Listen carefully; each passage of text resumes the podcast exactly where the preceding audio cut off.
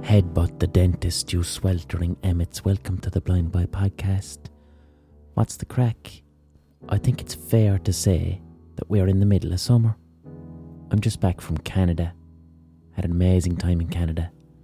And it's the first time I ever went away somewhere and came back on the plane and the weather in Ireland was better. Like when I went to Toronto, it was still like January there. There were no leaves in the trees, everything was really grey. There was no signs of spring whatsoever in Toronto. And Vancouver, there was a little bit of spring. But then when I came back to Ireland, big fat green leaves on all the trees. And I tell you what, and this is what I love about fucking May. If you want to practice mindfulness, if you want to have a mindful walk, this is the best month to do it. May, when all the buds are coming into fruition on the trees and the leaves are very young and they're as green as they'll ever be, going for a walk in the evening. From about from about this week onwards going for an evening walk. Go anywhere where there's a bit of foliage. Doesn't have to be out the country. Even a neighbourhood that has loads of trees and flowers. But go for that evening walk and give yourself one task breathe from your diaphragm by which i mean put your hand on your belly on your tummy Breathe in slowly with your nose, but when you breathe in, you want to feel your hand on your tummy expanding. So you're using your diaphragm there. You're, you're bringing in a huge amount of oxygen into your body. And you do this nice and slowly. You breathe out through your mouth. Now, you don't want to be walking too fast or power walking.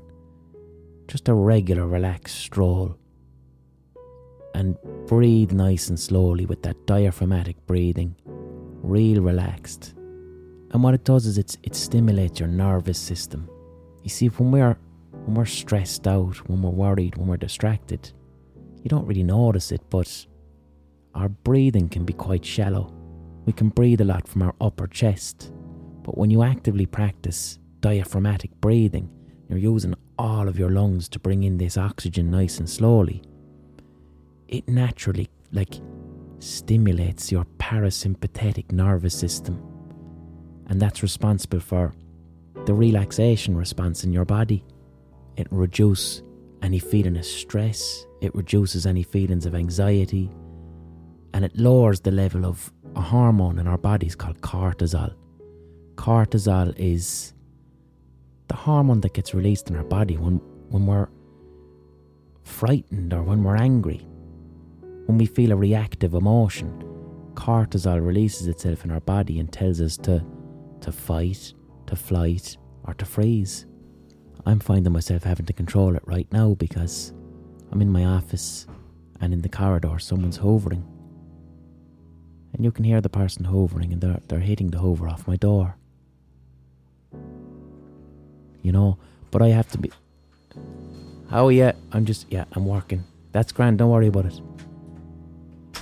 So the yeah, the cleaner came in the door there. That's fine. There's no problem. Luckily, while I was explaining this, I was doing diaphragmatic breathing.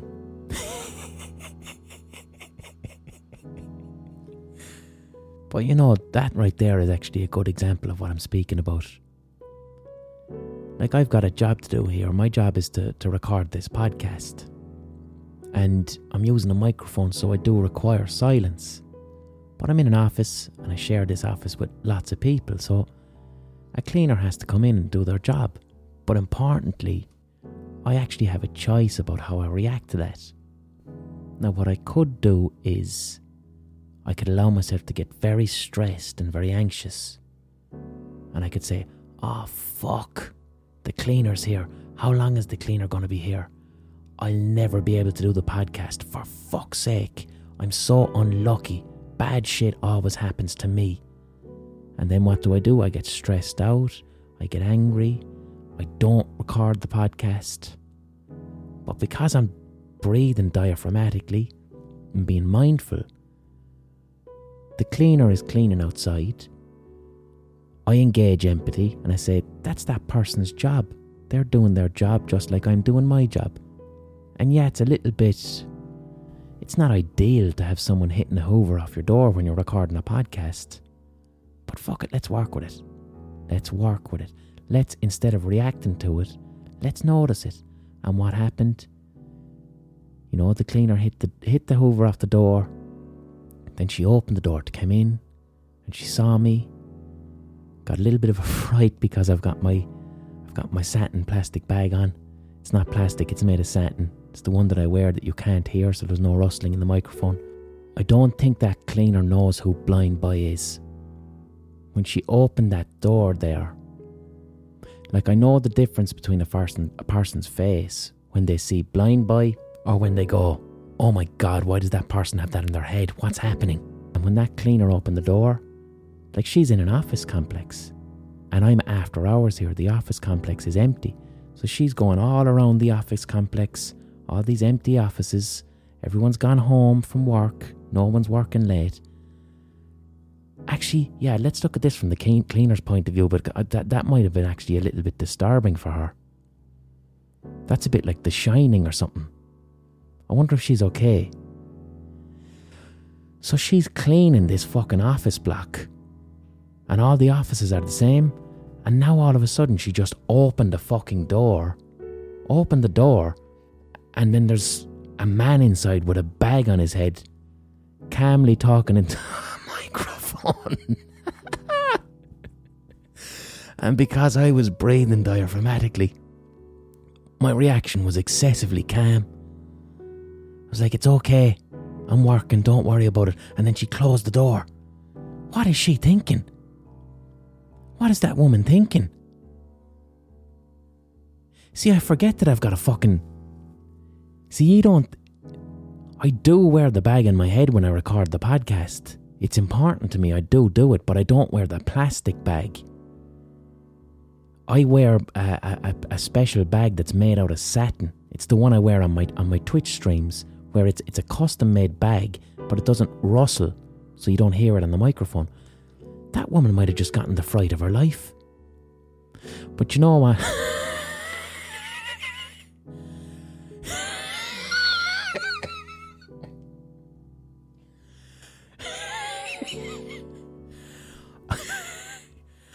I wasn't doing anything threatening. I'm in here in my own office, in my studio. I've got a proper setup with all the mics, and headphones on. I. I'm gonna faint now because I was doing that breathing. I'm gonna just. I'm gonna have to assume. Look, I'm gonna leave it with her. It's fine. It's fine. This was supposed to be a fucking guided meditation. But here's the point I was making, okay? So I was actively practicing diaphragmatic breathing which means that I was really calm, not fully meditating, but in the meditation territory. So my nervous system is calm. It means that when things happen in the moment, I don't react to them, I notice them passively. So that was a potentially stressful situation for me. I'm thinking a lot more now about how it was a stressful situation for that cleaner. I don't want to have to go out to her and explain to her what's going on. I'm sure she's grand. I'm sure she's grand. Look, I'm in my own fucking office. I'm not like a robber that came into the building with a bag on my head. I'm in my own office. It's clearly my office. No, it's grand. It's grand. It's just a mask. It's just a mask. Who cares? I was hovering and it was after hours and I opened one of the offices and a man was wearing a mask. And he was nice. He didn't he wasn't mean or anything like that. He was nice and I closed the door and I went back to my job. She definitely didn't know who Blind Boy was. I, I can tell at this stage, I know when there's a little sparkle of recognition and when there's what the fuck is that? And how I know is in my earlier career, we'll say the early 2010s, I'd be doing gigs in, you know, when like a hotel has got a venue. So you're doing a gig and the gig is in the hotel, like function room So I used to do a couple of those gigs. But sometimes the hotel will give you like a hotel room as your dressing room, which means that you have to walk from a hotel room all the way down through the lobby to get to the stage. And I used to do that in costume. I'd do that with the bag on my head. But when it was in a hotel, like not everyone knows who the fuck Blind Boy is. So I'd get to the hotel lobby, and this is around the time that ISIS were causing a lot of trouble in the world. And I'd walk into the ho- the lobby trying to get to my fucking get to the stage with the bag in my head, and then a, a German family or an American family would start screaming because they think I'm a terrorist. Like, what the fuck else are they supposed to think? Why is there a man with a fucking plastic bag on his head in the hotel lobby? Why is this happening? Why, why is this a thing that's happening? If I was from America or Austria or France, I'd go, oh, it's a terrorist. A terrorist is in the hotel and we're all going to die. So that happened to me maybe three times. So from now on, if I if I ever do a gig and it's in the function room of a hotel, straight up, do not put my fucking dressing room up in a hotel room. Put me near the stage, because I'm not bumping into any Austrians with this bag on and having them screaming for their lives because they think I'm going to hurt them. So I know the look. I know the look in someone's face when they don't see Blind Boy, they just see, what the fuck is that? What's he after doing to his head and why? So that cleaner had a little bit of that look in her face when she opened the door, but she didn't look. She looked kind of shocked, like maybe she walked in on a, a fetish thing. And she's gone now because I can't hear anything in the corridor and the lights are gone off. What was I talking about? Mindfulness. so, look, I was breathing diaphragm. How the fuck did this happen? How did this happen? I was breathing diaphragmatically, okay? Which means in through the nose and feeling my stomach expand. And when I breathe like that, I take all the oxygen into my body. It calms my nervous system. After a couple of minutes, it lowers my cortisol levels. And then when anything happens which which is threatening to me, I passively work with it rather than reacting to it. Like within broadcasting, because what I'm doing right here is broadcasting. What just happened there is one of the worst case scenarios. I mean, there's much, okay. Biggest worst case scenario is one of your guests saying something horrendous on live air. That's the biggest one. But simply having your broadcast interrupted and it appearing unprofessional in broadcasting, that's like a worst case scenario. That's why radio studios, if you go to any of the radio studios, Today FM, 2, uh, 2FM, they have two doors. You can't just walk into the studio, you have to walk into an area first to prevent the worst thing happening, which is someone, a cleaner, coming in on the middle of the radio show. That's why outside radio studios they have a red light that says on air. So right there, the worst one of the worst things that can happen in broadcasting happened. But I've been diaphragmatically breathing. My my nervous system is calm. So I worked with it. I worked with the bad thing that happened. This is what I talk about when I say embracing failure. I had two choices, lads. Choice number one a bad thing happens, and I react. I react. By which I mean, I get angry or I get stressed. I could have been rude to that person. In fact, I would imagine within broadcasting, because I know broadcasting, the standard reaction is to be really rude to the person. I've been on fucking TV sets, man, and if someone makes a noise in the background, if the director is an arsehole, they'll scream at that person and really dehumanise them and really take advantage of the fact that they're the director and anyone who makes noise is destroying their work and they use that as an opportunity to be really mean to somebody. I didn't do that. I politely told that person, I'm working right now, but it's okay, don't worry about it. And then she left. Might have gotten freaked out by the bag, but that wasn't me doing anything bad. So if I'd have reacted, A, now I've just shouted at a person, right? And for most of us, like losing your cool, that's part of being human. That's part of the fallibility of being human. Losing your cool with somebody and shouting at them or whatever, it's not ideal, but it does happen from time to time. And when it does happen to most of us, we tend to feel bad afterwards. I know I would. If I'd have been rude to that woman there, oh Jesus, I'd, I'd, I'd first off I'd have had to go and find her and apologise, and I'd have, I wouldn't have gotten much work done for about three or four fucking hours, because I'd have felt quite bad about myself, and my stress levels would be up high, and I'd be experiencing shame. Also, another thing that would have happened had I reacted in that situation of someone walking in on the podcast. The other thing that would happen is because I'm stressed out, because, like I said, this cortisol hormone is in my body and I'm feeling stressed out, I start focusing only on the bad things. I start to say, I'd put time aside today to record this podcast. It's so unfair that someone walked in and now look at everything. Now I can't even record and the podcast is going to be terrible. The podcast is going to be shit because someone walked in. What's the point? Then what happens? I leave it too late. I end up having to do a podcast because a podcast goes out every week regardless. And then I rush it. My heart isn't in it. And I deliver a piece of shit to you. Now let's look at option B. Let's look at what just happened. I happened to be breathing diaphragmatically when I was speaking. I'd been doing it for about a half an hour before this podcast because I was grounding myself and I was meditating. So it meant that my central nervous system was nice and calm and I was feeling quite good. So when that woman walked in there, I didn't really react.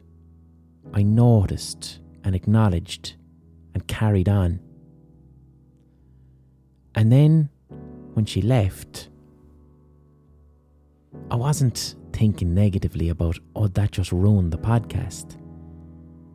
I think what I did is I, I went immediately to empathy. I thought about, oh, I wonder is she okay and she wasn't just freaked out there by my mask.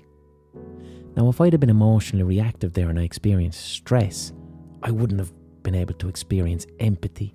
Because empathy, which is the capacity to put yourself in another person's shoes, that tends to only happen when our nervous systems are regulated and we're, we're, we're legitimately calm. And then the third thing that I did was from a creative point of view, I was quite open. I was open to experience. So, like I said, that's one of the worst things that can happen in broadcasting. A stranger walks in and interrupts the broadcast. Because I was calm, I said, let's work with the failure. Let's embrace failure. Something failed right there. Something legitimately failed. This is, like I said, this is why studios have red lights outside that say on air. I don't have that because it's a podcast. Because I was diaphragmatically breathing and my nervous system was regulated. When a threat occurred, I worked with the threat. I brought it into the podcast. I brought the threat into the podcast using creativity. And now I've used it as an example to explain mindfulness, which is better than any fucking talk about mindfulness. That's mindfulness in action right there. The only thing I'm slightly worried about, like I said, is what that person thinks about the bag that's on my head. But, like, that's not a thing I did. I just happened to be wearing this bag, so it's not a thing I did. But if I didn't have that bag on, I feel like I was polite there. I felt like I let my boundaries be known while also being respectful. Then I didn't react to it and get negative. I continued on with the podcast and I used creativity to make it work for me. So I'm really happy with that right there. Actually, let's just listen back to that interaction I had with the person who was cleaning there just to make sure that I was actually polite. You know, but I have to be. Oh, yeah, I'm just, yeah, I'm working. That's grand, don't worry about it. That wasn't too bad there was a little bit of trepidation in my voice, which is fair enough. I could have said thank you. That's not an autistic person's dream right there. The ability to, to replay every single unplanned social interaction that they had throughout the day and analyse it for normality. But fantastic opportunity there to start talking about the history of door handles. I'm happy with that. That was that was respectful to the person. I let my boundaries be known. I said to them that don't worry about it. And I could have finished with a thank you, but I didn't. I'll take note of that. Take note of that the next time it happens. And I sound like I sound like a soccer player being interviewed after a match. All right, let's have a quick ocarina pause, okay? I don't have an ocarina. I'm inside my office. What I do have is two books. All right, what have we got here? I'm to hit two books off each other. The first book that I have is Labyrinths by Jorge Luis Borges. He is uh, a magical realist writer from Argentina, I believe. Then the other book I have is The Granta Book of the Irish Short Story, edited by Anne Enright. Both of these are great books. Now I'm going to hit them off each other, and you're going to hear an advert for something, I don't know.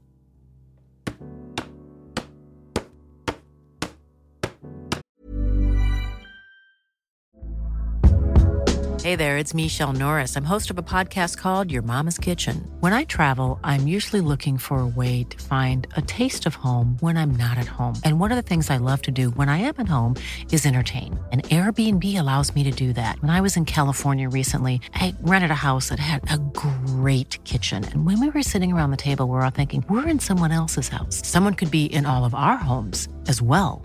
If you have a home, but you're not always at home, you have an Airbnb. Your home might be worth more than you think. Find out how much at airbnb.com/slash host. Life is full of what ifs. Some awesome, like what if AI could fold your laundry? And some, well, less awesome, like what if you have unexpected medical costs? United Healthcare can help get you covered with Health Protector Guard fixed indemnity insurance plans they supplement your primary plan to help you manage out of pocket costs. No deductibles, no enrollment periods, and especially no more what ifs. Visit uh1.com to find the Health Protector Guard plan for you.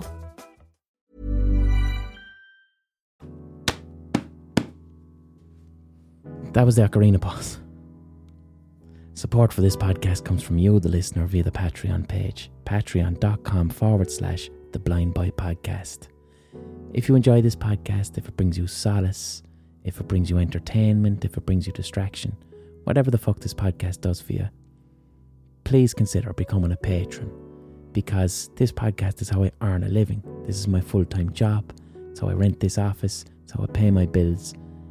I love doing this podcast. I adore it. But if it wasn't my full time job, I don't think I'd be able to put in the the research and effort that I do each week to, to make the podcast. So if you enjoy it, please consider paying me for that work. But if you can't afford it, if you don't have the money, don't worry about it. You can listen for free because the person who is paying is paying for you to listen for free. Everybody gets a podcast. I get to earn a living. It's a wonderful model based on kindness and soundness. Um, tomorrow, well, not tomorrow, today, really, that's when this podcast comes out. I am announcing, when my book company, I have a new book company. They are officially announcing my brand new book of short stories, Topographia Hibernica, which is coming out in November.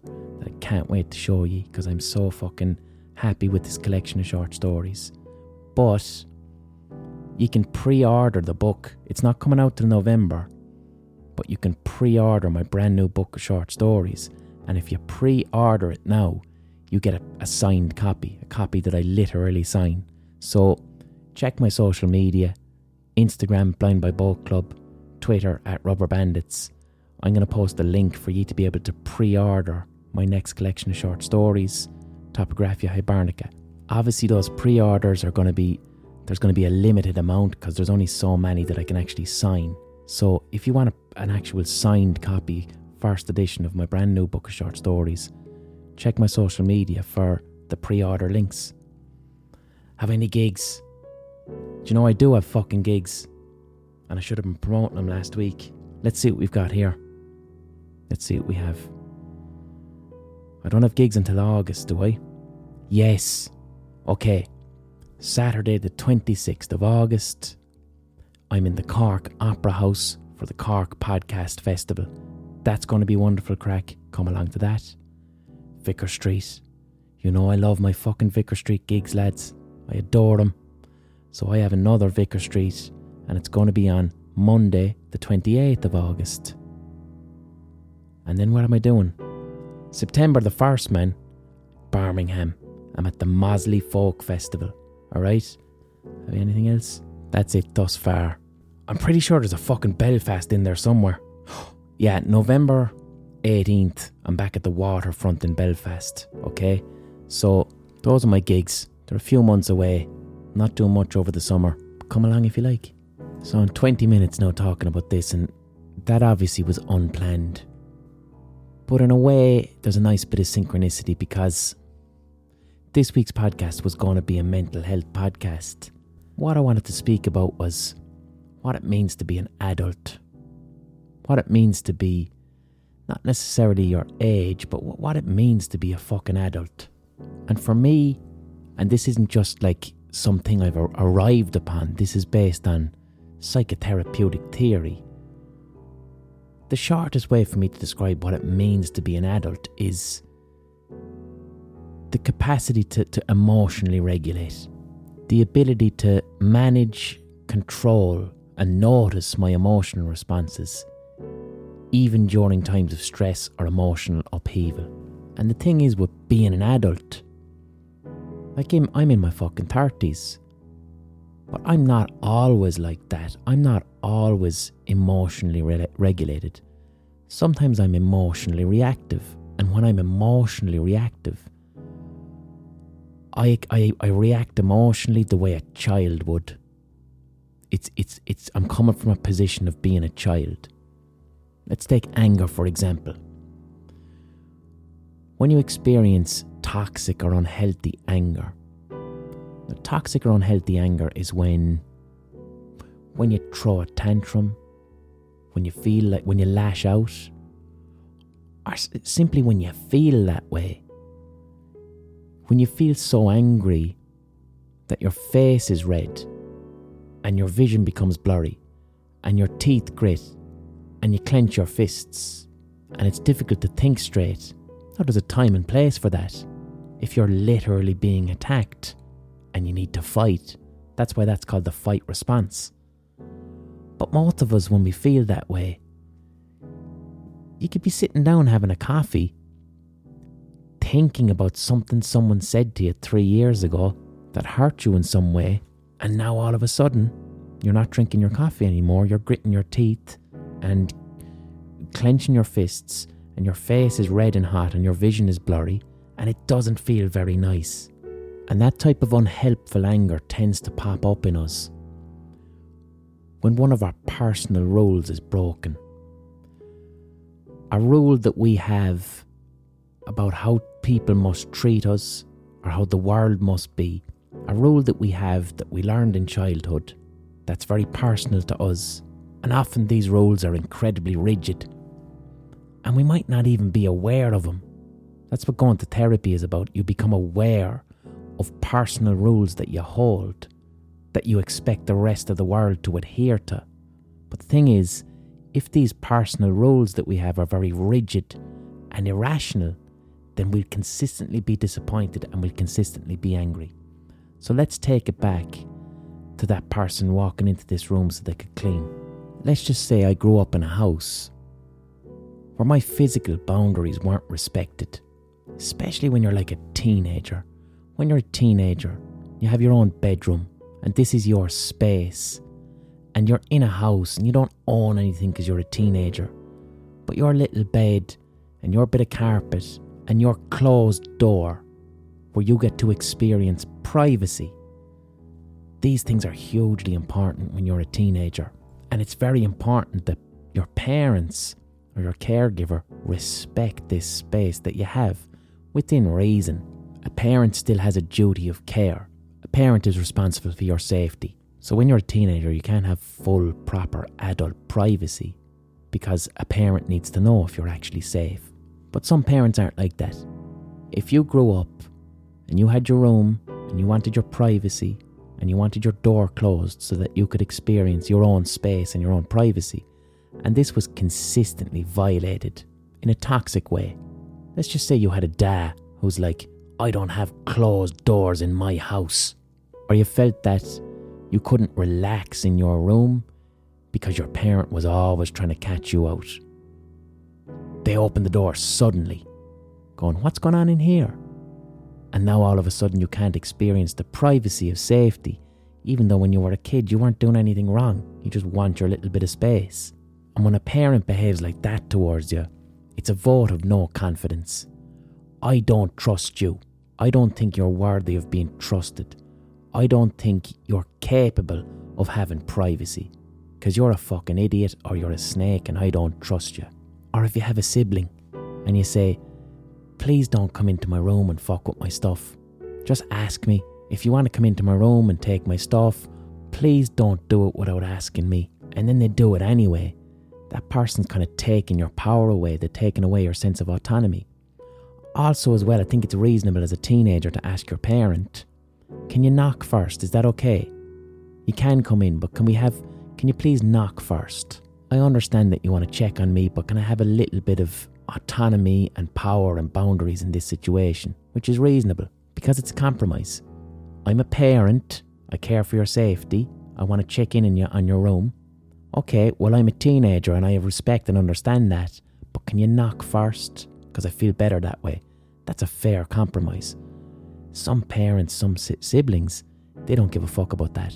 So if you grew up in that type of house where you didn't have that privacy and you're not being listened to, your needs aren't being met, and people consistently and continually disrespect your boundaries, if you grew up that way, then a situation like what just happened there to me could be deeply fucking triggering.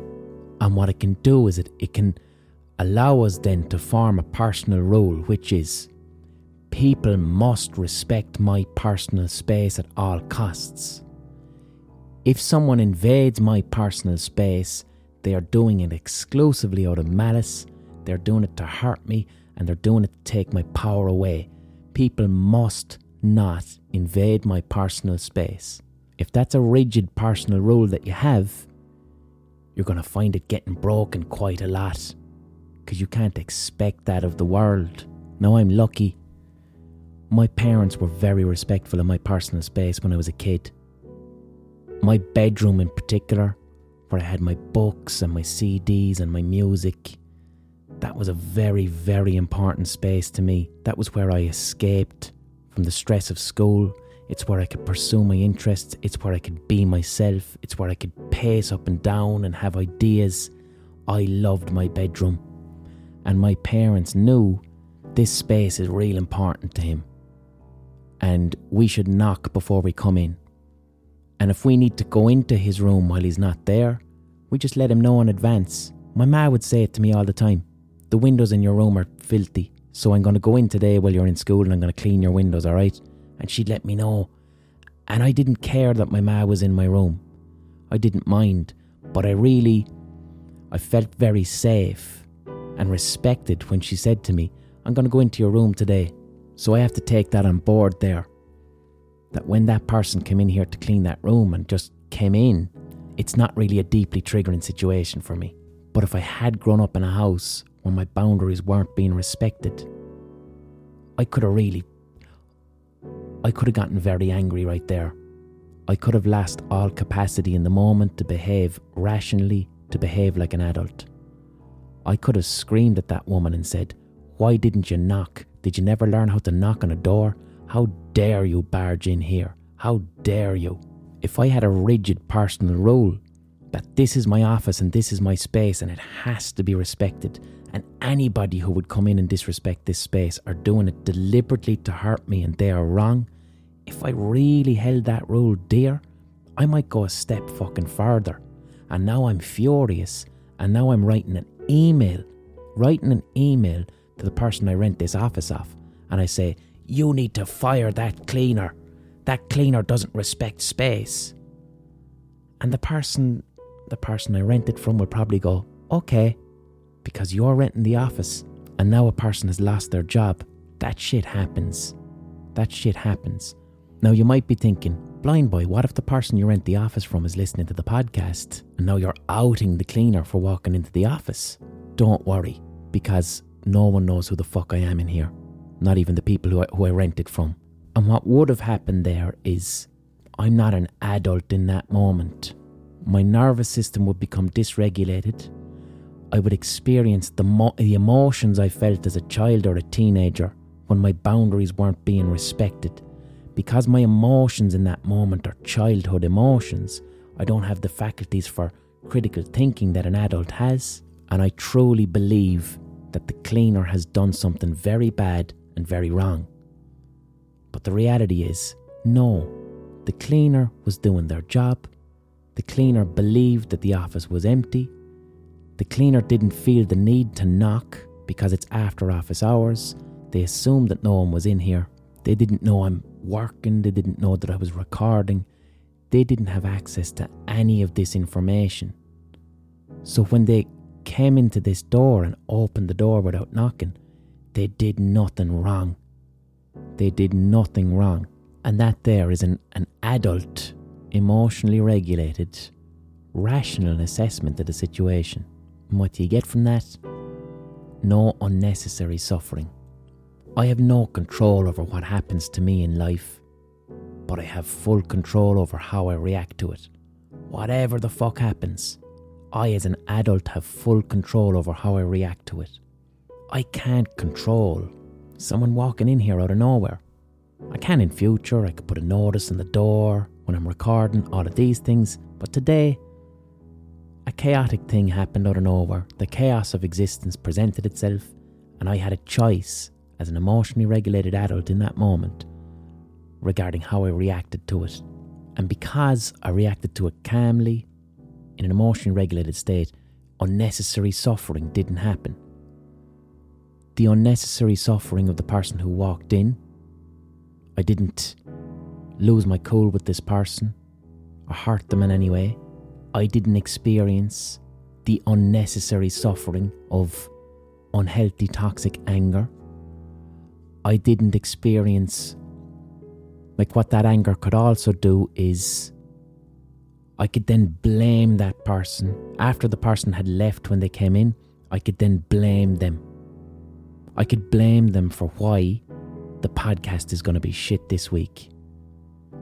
Sure, I can't do a good podcast now. I've been taken out of the zone. Someone fucking walked in. It's all their fault. I'm not going to put out any fucking podcast. Why should I? It's ruined now, and it's because of them. They did it. And the thing with blame and anger, it's a very tasty short term solution. It's a very tasty short term solution when we fear uncertainty. I love recording this podcast, I adore it. But every every week, I do have a bit of anxiety.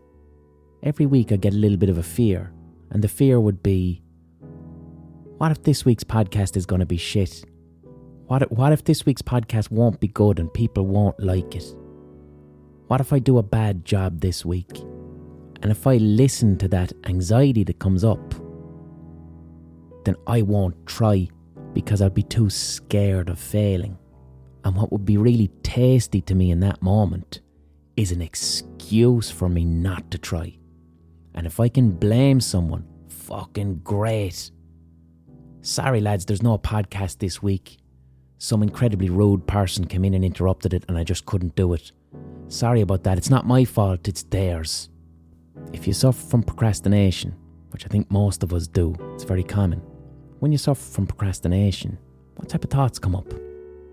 I'd love to sit down and do that thing I'm, I'm, I'm supposed to be doing. But sure, I can't. The dishes are dirty. Whatever it is you're putting off, whatever thing it is you want to do, but you can't get yourself to sit down and do it, think of the excuses that come up and think of the if onlys.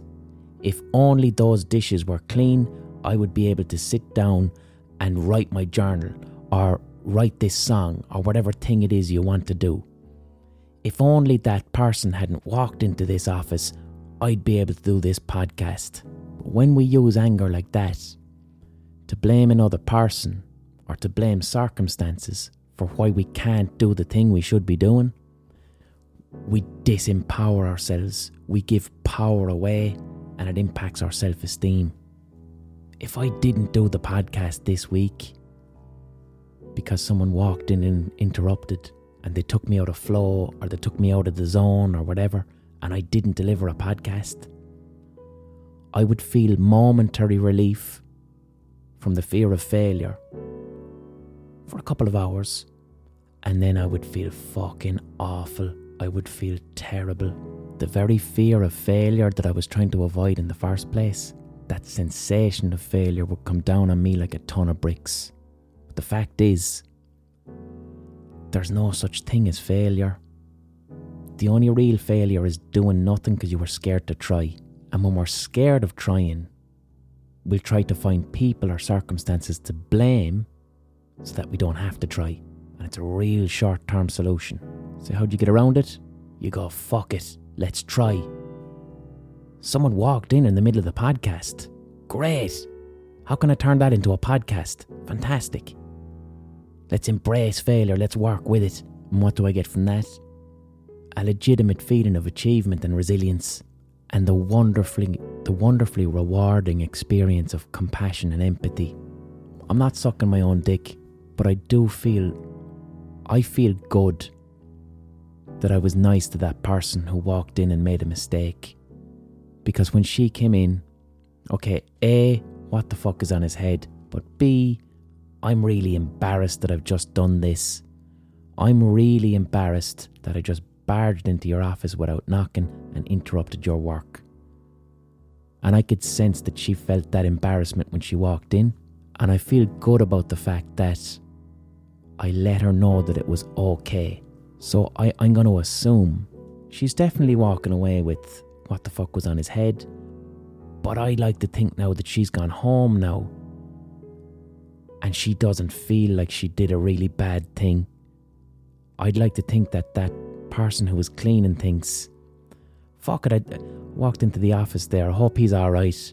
But sure, it was grand, he didn't seem too bothered with that, and now she's getting on with her day. As opposed to me being an asshole.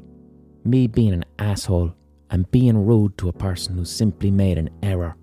It, it feels nice and it feels human and it feels warm in my belly to allow another person have the, the simple fallibility of being human and to show a person respect. Because unless you're like a fucking sociopath, snapping at people and being rude to people and being emotionally reactive and flying off the handle or just not being nice to people, that's not. I don't want to do that to anybody. And anytime I've ever snapped at anybody, I always feel terrible afterwards. And I experience the unnecessary suffering of shame. Because that's the thing with, with being an adult. But then getting emotion when you get emotionally triggered, you're a child in the moment. If I'd have been a child in the moment there, and I threw a tantrum and snapped at that person who came in, and I was a child in the moment, my anger would have cooled after about an hour or so. I my, my emotions my nervous system would have regulated, and then two hours later, when it's too late, then I would have said to myself, they didn't do anything wrong. They didn't know I was in here.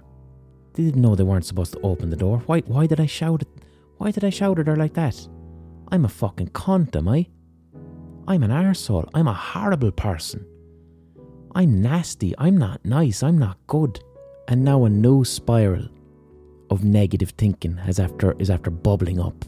And this new spiral, this is this is what's called a secondary emotion, which is a feeling about a feeling. Because what if I was raised in a house whereby I have to be polite to everybody all the time? And to be impolite to someone is fucking terrible and it means that you're a bad person.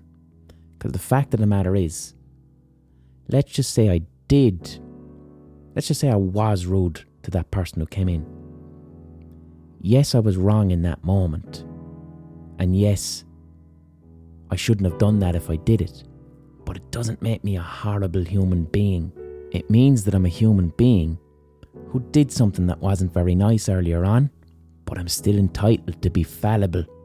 I'm still entitled to be a fallible person. So, what would I do later on in the night if I had flew off the handle and I had been rude, and then I'm in bed going, You're a rotten human being, you're terrible, you must be polite and nice to everybody all the time, and when you fail to live up to that expectation of yourself, you're a bad person.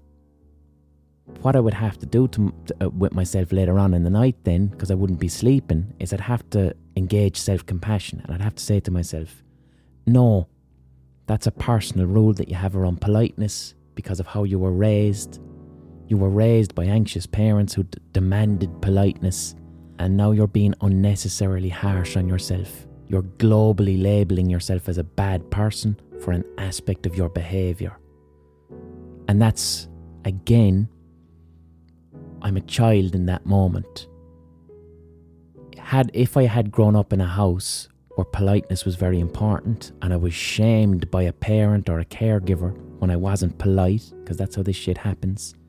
I go back to being five years of age and I didn't say please or thank you to a neighbour.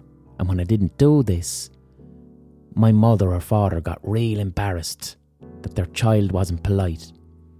And then I'm five and my mother or my father says, I can't believe you didn't say, say please or thank you to the neighbour. We've taught you to say please or thank you. I'm ashamed of you. And a five year old hears that from a parent and they experience it as deep pain. They experience it as the threat of abandonment. And then you internalize the role I must be polite to everybody all the time. And if I fail to live up to that expectation, I'm a shameful human being. I'm deserving of being of, of I'm unlovable. I'm deserving of being abandoned. So I'm now as an as an adult man in bed.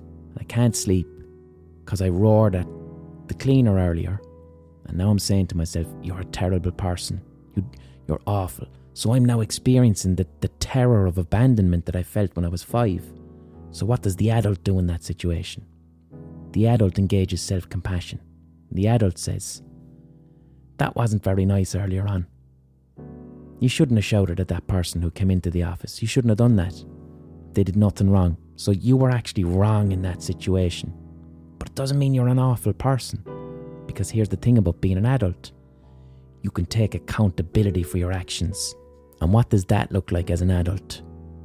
Now you're emotionally regulated again, you're able to access critical thinking, and you start to say to yourself, I need to go into work tomorrow now, and I need to stay a little bit longer and I'm going to go to that cleaner and I'm going to genuinely apologise to him. I'm going to say, Yesterday, when you came into the office, I shouted at you. That was wrong. And I'm so sorry to have treated you in that way. I'm so sorry. And then that person has a choice whether to accept your apology or not. And assuming that person does accept the apology, then you have a wonderful healing moment of human connection and you grow in that moment. And being able to like assertiveness is a is a key part of being an adult and the capacity and ability to know when what you've done is wrong and to be able to take accountability for it and genuinely apologize for it that's a very adult and assertive thing to do and when you do that your self-esteem grows and you tend to find yourself in more and more situations where you're not doing shit that you need to be apologizing for but now let's take it back to me lying in bed, feeling like shit because I was rude to a person who came into the office. And now I'm thinking about it and I'm saying, You're being really hard on yourself now. You've done something wrong and you should apologise. But now what happens is I'm terrified of apologising. The idea and thought of taking personal accountability and apologising to someone who have done something rude to, that now becomes terrifying. Why would I be that way? Well, sometimes when you apologize to a person because you've done something to them that's worthy of an apology, or you've said something to them, that person doesn't have to accept your apology, and that means conflict. And if you grow up in a house with a lot of conflict, you can become an adult who's terrified of conflict, so you will avoid any situation where conflict might present itself and apologizing to someone and taking accountability is most definitely a situation where conflict may occur. I might have to go to that person and say, Sorry about roaring at you there yesterday, it was really rude of me. And then they might go, Fuck you. I felt like shit for the rest of the afternoon. I felt like I cried in my car because of the way that you spoke to me. I feel terrible about that. And they're entitled to say that in that moment. And that's not pleasant, and that's conflict right there. So if you grew up in a house where you had to walk on eggshells around a parent because they might explode at any moment, where you have a, a parent who's fallible and they have anger issues, and you don't know what it is you, you'll do next that will cause them to explode because their anger is coming from a different place, their anger is coming from personal rules that they have or their low self esteem or whatever. But all of a sudden, you're six years of age, and then you're eating dinner, and you, and, and you literally you knock your drink onto the ground, and there's milk all over the floor, and now your dad screams at you, and you're terrified, or you have to witness your parents. You have to witness your dad screaming at your ma, and you have to experience the terror of that as a little child. Or your parents are fighting and they don't show emotion. They don't show any emotion when they're fighting, so they give each other the silent treatment, and there's this extreme tension and the sense of walking on eggshells, and you're too young to understand it. Then you might internalize that as a, a terror or fear of conflict. And people who have a, a fear of conflict can be terrified of taking accountability and apologizing for things that they did because, in their mind, the potential outcome of conflict brings on a feeling of terror. So then what would I do? I'm lying in bed. Oh no, I shouted at that person. I shouted at the person who was cleaning who came in earlier, and that was a bad thing. Oh God, I really should apologise, but fuck it. I, I can't even fathom how awkward that would be. I can't even imagine or picture the words of what an apology would look like. Oh God. Then what happens? I don't stay late in work anymore. I now become terrified of the cleaner. I'm scared to come into my office in case the cleaner is there. The cleaner becomes a monster in my head. Oh God, I hope I don't see them. I hope they don't see me. Now I'm not emotionally regulated in my office because I'm looking out the door going, What if the cleaner is here? Fuck, I'm mortified. I'm so embarrassed. They'll remember me as the dude that shouted at him, and I don't have the words, capacity, or ability to apologise to him, even though I knew I should. But let's take it now from the point of view of the cleaner. What if the cleaner, now I'm speaking entirely fantasy and metaphor now at this point, lads. I've gone into fantasy characters that I'm creating, so I'm not literally talking about the person who walked into this office. But in the fantasy scenario, let's just say a cleaner walked into the office, and I was very rude to them because of this, and I behaved out of line. What if they grew up in a house with quite a bit of conflict, and in particular, a domineering parent? A parent who was always right. No matter what you did as a kid, you always got in trouble. Even when you were right, your parents' pride would never allow them to apologise or to say, Do you know what? You have a point. What if your parent was a dictator? My word is the final word. You're to be seen and not heard. You spilled your milk at dinner? I don't care it was if it was an accident. I don't care if that was an accident. I still have to pay for the glass that you broke. I still have to pay for the milk that you spilt. I don't care that it was an accident. Don't have any more accidents. No, I don't want to hear it. Go to your room. What if that was your parent? What if that was the cleaner's parent? All the time. So when they grew up, they were never allowed to have any fallibility. They were never allowed to make accidents. They were a fuck up all the time, and their parent let them know this. You never got an apology from your parents, ever. And the absolute unfairness of that situation leads to a deep resentment. And that resentment now gets projected on anybody who apologizes to you. Well, what can happen there is, and it's known within the, the Within the, the psychotherapeutic theory called transaction analysis, this situation is known as gotcha now, you son of a bitch. So I'm at home in bed, and I acknowledge I shouldn't have shouted at the fucking cleaner. That was awful. That was very rude. I'm going to go in tomorrow, and when I see that cleaner, I'm going to walk up to them. I'm going to apologise to him. I'm going to say I'm sorry, and I'm going to take accountability. So I walk up to the cleaner and I say, Listen, I'm so sorry about yesterday. I should not have shouted you when you came into the office. Uh, I understand you were just doing your job. You didn't mean to interrupt me. I'm so sorry for that. I was completely out of line. And then the cleaner, rather than accepting the apology, the resentment towards their parent comes up in them. And then they go, fucking brilliant, I got you now. And they don't accept the apology. You see, when you apologize to a person, at that moment you're very vulnerable.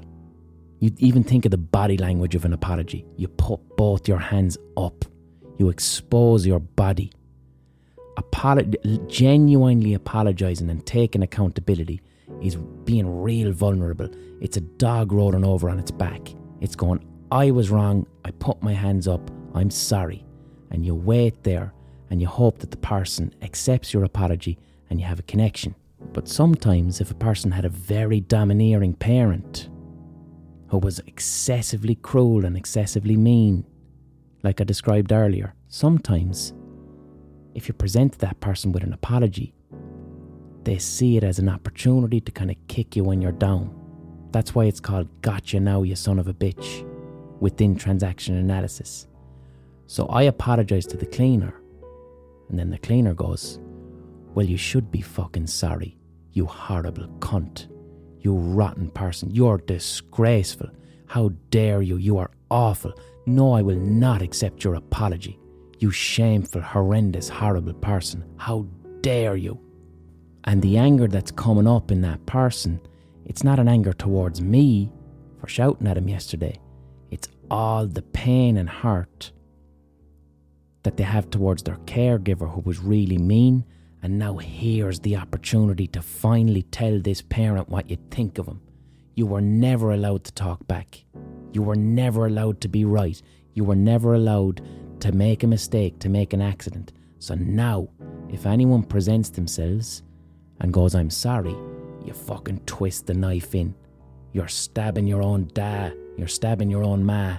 Or the other way to do that, and this is the more common one, is passive aggression. No, I don't accept your apology. I'm too hurt. I'm never speaking to you again. And when I'm here in the office, and if you walk past me, I won't even look at you, and I refuse to speak to you, and I'm blanking you and ignoring you and pretending that you don't exist. I'm going to hurt you with my my pain is so great for what you have done to me that I'm going to hurt you with this pain with a wall of silence. And then from my point of view, it's like Jesus Christ, I don't know if I deserve that. I was wrong. I shouldn't have shouted at you. That was definitely wrong. But fuck me. It's a bit much, isn't it? And it is a bit much. Because the anger that the part that person will be feeling is not anger towards me and my actions. It's a deep pain that they have towards their parent, who was always right all of the time. But what I'm speaking about in all these situations, all these these toxic potential scenarios, at no point are the people behaving like adults. A childhood pain has been triggered, and we respond as physical adults in the moment, using childhood emotions, childhood logic, and childhood pain. So nothing really gets resolved. There's no human connection. And that's always that's always a risk when you apologize to a person. If, if you if you genuinely did something wrong to a person or behaved in a way that was unacceptable, when you go to apologise to a person, that's a genuine risk. They might literally go, Excellent, brilliant, you're showing me the soft parts of your body. Can I have a little stab, please? That's a genuine risk. And then when you're assertive, when you're an assertive adult, what you need to be able to do then is to understand your own emotional boundaries. And what those boundaries are is like I described there. I went to this person, I apologised to him, I took full accountability, I know that I was wrong and I admitted it. However, the extent of their anger towards me, the, the blanking me, calling me these names, that seems a bit disproportionate. I'm definitely responsible for my actions. When I shouted at him yesterday, I'm responsible for that. But I don't think I can accept responsibility for the, the size of their pain here. I think might, this might be something that they have to accept responsibility for themselves. So you can actually choose to not take that on. And if the person is blanking you and they don't want to talk to you, you just go, I can't help them with that. I've apologised. I've taken genuine accountability. They don't want to speak to me, that's fine. I'm going to have to move on here. Being an assertive adult means understanding that too. Assertiveness is having a real good understanding of boundaries. I genuinely understand when I've done something wrong, and I genuinely understand when someone is doing something wrong to me. And these things are not coloured by emotions and events from childhood. They're all happening in the here and now using critical thinking from a perspective of emo- emo- emotional regulation. You truly understand and know if another person's response to you taking accountability is disproportionate and it might have something might have a lot more to do with their own baggage, we'll say. Now let's look at it as well from another perspective, and I mean the perspective of, of capitalism. Because capitalism genuinely gets in the way of authentic human connection. Let's just say I did shout at that person who was cleaning the office. Let's just say I was horrible to him. Because under capitalism, I'm the person who's renting this office. I rent this office. I'm a customer of the people who rent out this office. Because of that, there's now an unfair power dynamic at play. If I'm the type of person who rents an office and then is rude to the person who's hired to clean that office, I'm probably also not the type of person who does a hell of a lot of apologising or taking accountability. So let's just say I did that it really hurt that person's feelings who was cleaning this office. And they felt like they needed or deserved an apology because of my unacceptable behaviour. That person who's entitled to an apology isn't going to knock on my door and say, You fucking shouted at me yesterday. That was really hurtful. They're probably not going to do it. Why not? Because they'd be afraid of losing their job. The fact is, under capitalism, I would be considered more important to the people who own this building because I'm renting an office. I would be considered more important to them than the person who they hire to clean the office. And that, that creates a power dynamic where I have more power than the person who is cleaning the office. So, therefore, they can't actually meet their human needs for my accountability or my apology under that system. And it also means technically that I can get away with it. It also means, too, if I had shouted at that person and I went to apologise to him the next day, because their job might be at stake. If they feel that they want to say, I accept your apology, but I need you to know how hurtful that was, maybe they won't say that. Maybe they'll just go, Oh, I'm sorry, oh, don't worry about it, I shouldn't have walked in.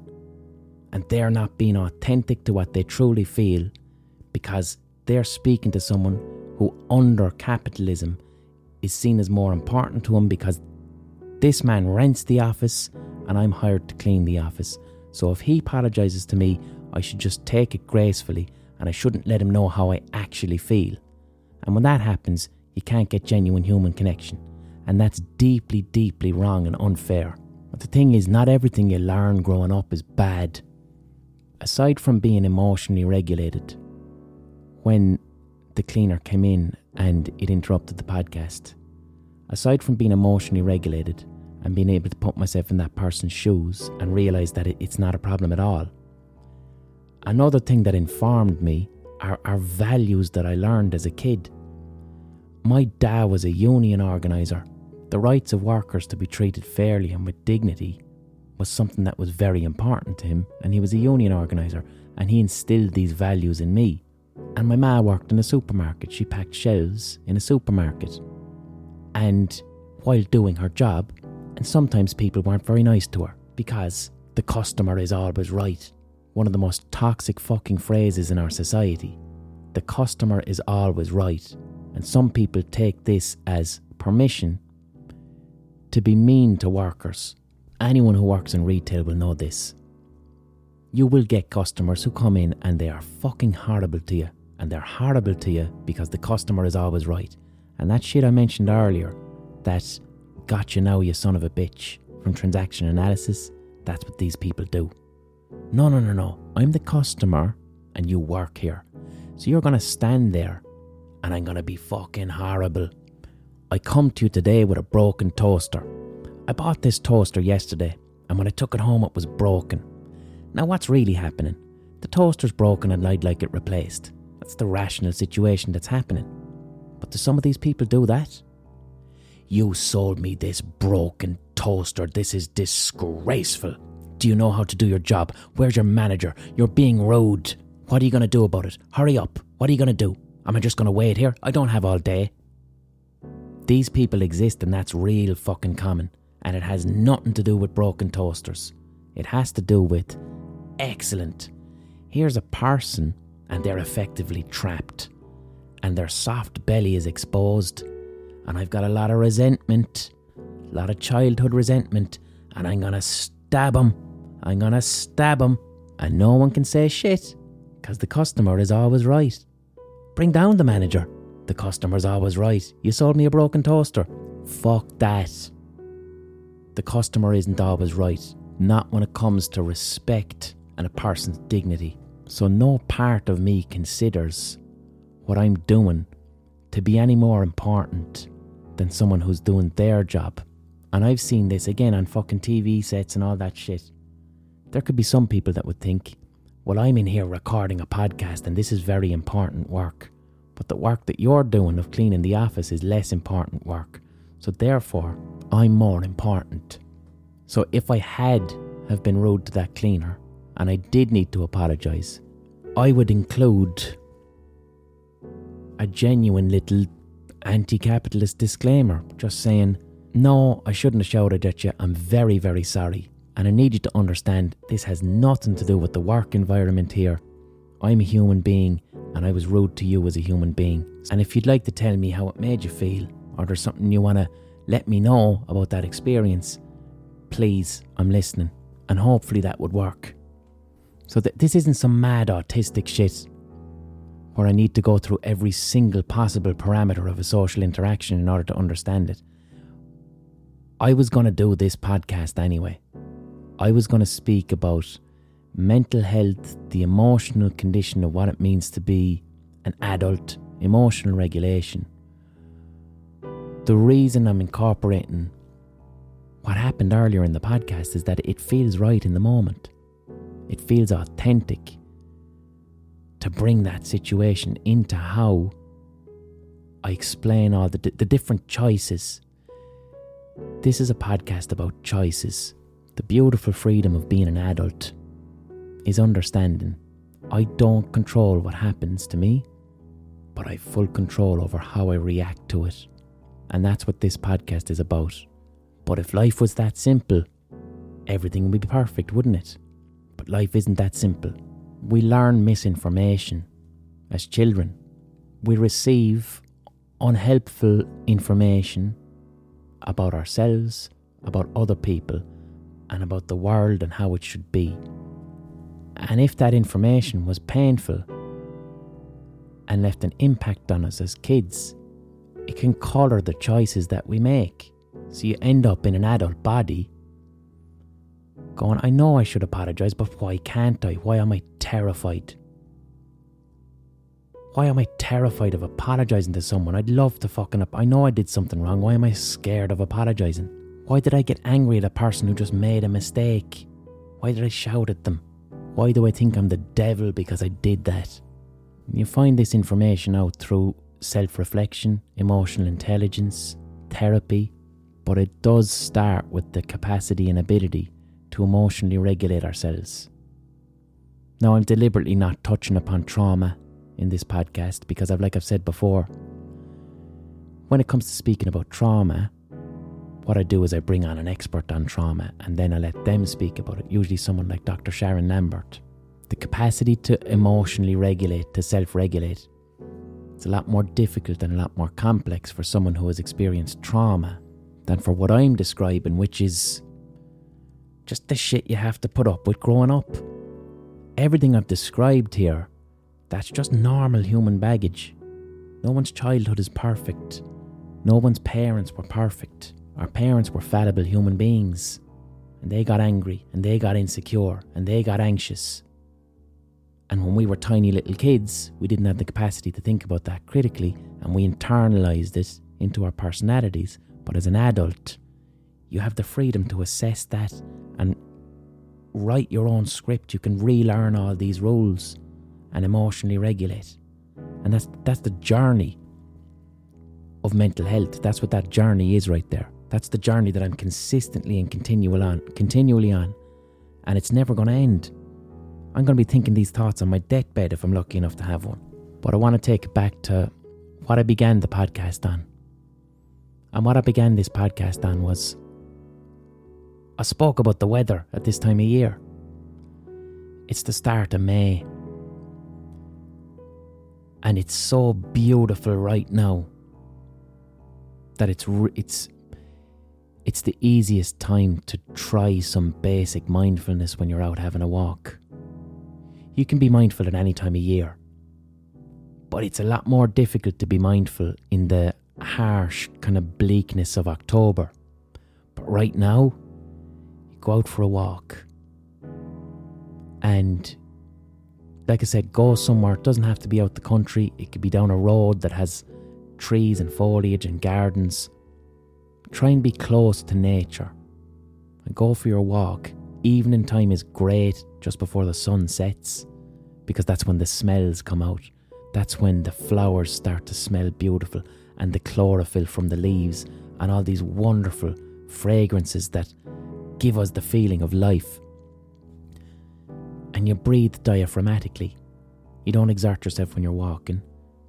You breathe in through the nose, slowly. You put your hand on your tummy until you feel your tummy expanding so you know you're engaging your diaphragm. And you just do that at a nice, slow, relaxed pace. And this isn't hippy dippy bullshit.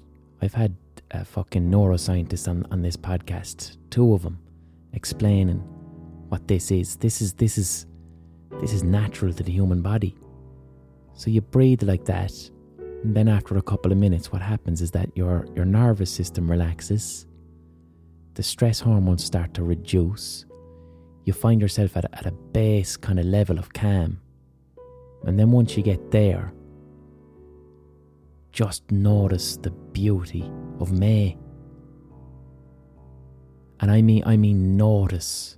Notice means your breathing is slow and you're walking along and you're sniffing the air and you notice the smell of whatever flower is there, or you notice the smell of the leaves. And if you feel like it, you know, your natural playful curiosity will start popping up. And now, you know, you're really looking at a flower. You're really looking at a leaf. And it's the only thing you're thinking about or concentrating on while you're in this nice, calm, emotionally regulated state. And that's mindfulness. That's like giving your brain a shower. That's resetting yourself. It's what our phones don't really allow us to do. And then what you start to find when you're regulated like that and you're mindful, the thoughts that might have been stressing you out throughout the day. If you were furiously angry at a friend for something they said to you last week, and you've been ruminating on this, when you find yourself after a good 20 minutes of a walk, you're genuinely mindful, all of a sudden now, your friend pops into your head. And you're not focusing just on that thing they said. And you're not thinking about what you're going to say to them back. And you're not. Your jaw isn't clenched and you don't feel angry. And if it does come up, you notice it. You notice the physical sensation of anger as it comes up in your body the way you just noticed a beautiful flower. And you witness the emotion of anger that comes up in you, not as a thing that's actually happening or not as reality, but just as a thought. So, a product of your mind, something completely separate to you, like a flower blooming or the bud on a tree. This anger doesn't define you, it's not real. And then you start to think about your friend, and then all the things you like about him start to come in. And then you go, yeah, they did that there last week that wasn't very nice, but they're also a nice person. There's lots of stuff I like about them too. Now you've got empathy and compassion coming in. And the toxic anger that's been pissing you off all week, now it's becoming properly resolved inside you in an adult, present, here and now way. And that's mindfulness, and that's the benefit of mindfulness to our emotional resilience. And also, what happens when you're in that emotionally regulated state is that you're open to playfulness and humour.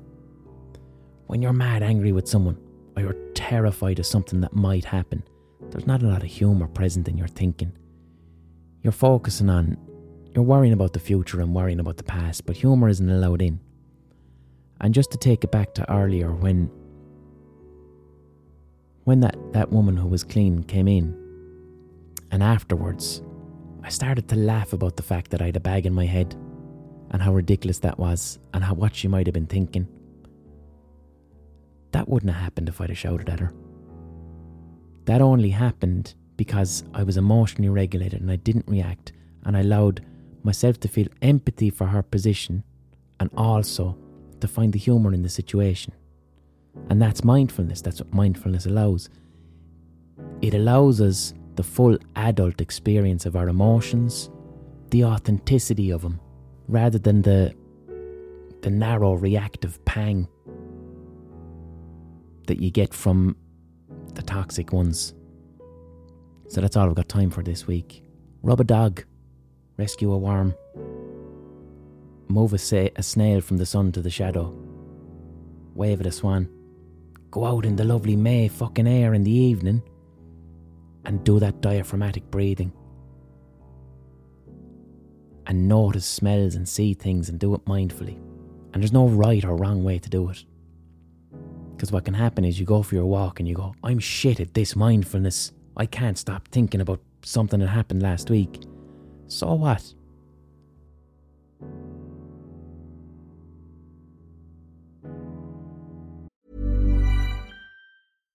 Hi, I'm Daniel, founder of Pretty Litter. Cats and cat owners deserve better than any old fashioned litter. That's why I teamed up with scientists and veterinarians to create Pretty Litter. Its innovative crystal formula has superior odor control and weighs up to 80% less than clay litter. Pretty Litter even monitors health by changing colors to help detect early signs of potential illness. It's the world's smartest kitty litter. Go to prettylitter.com and use code ACAST for 20% off your first order and a free cat toy. Terms and conditions apply. See site for details.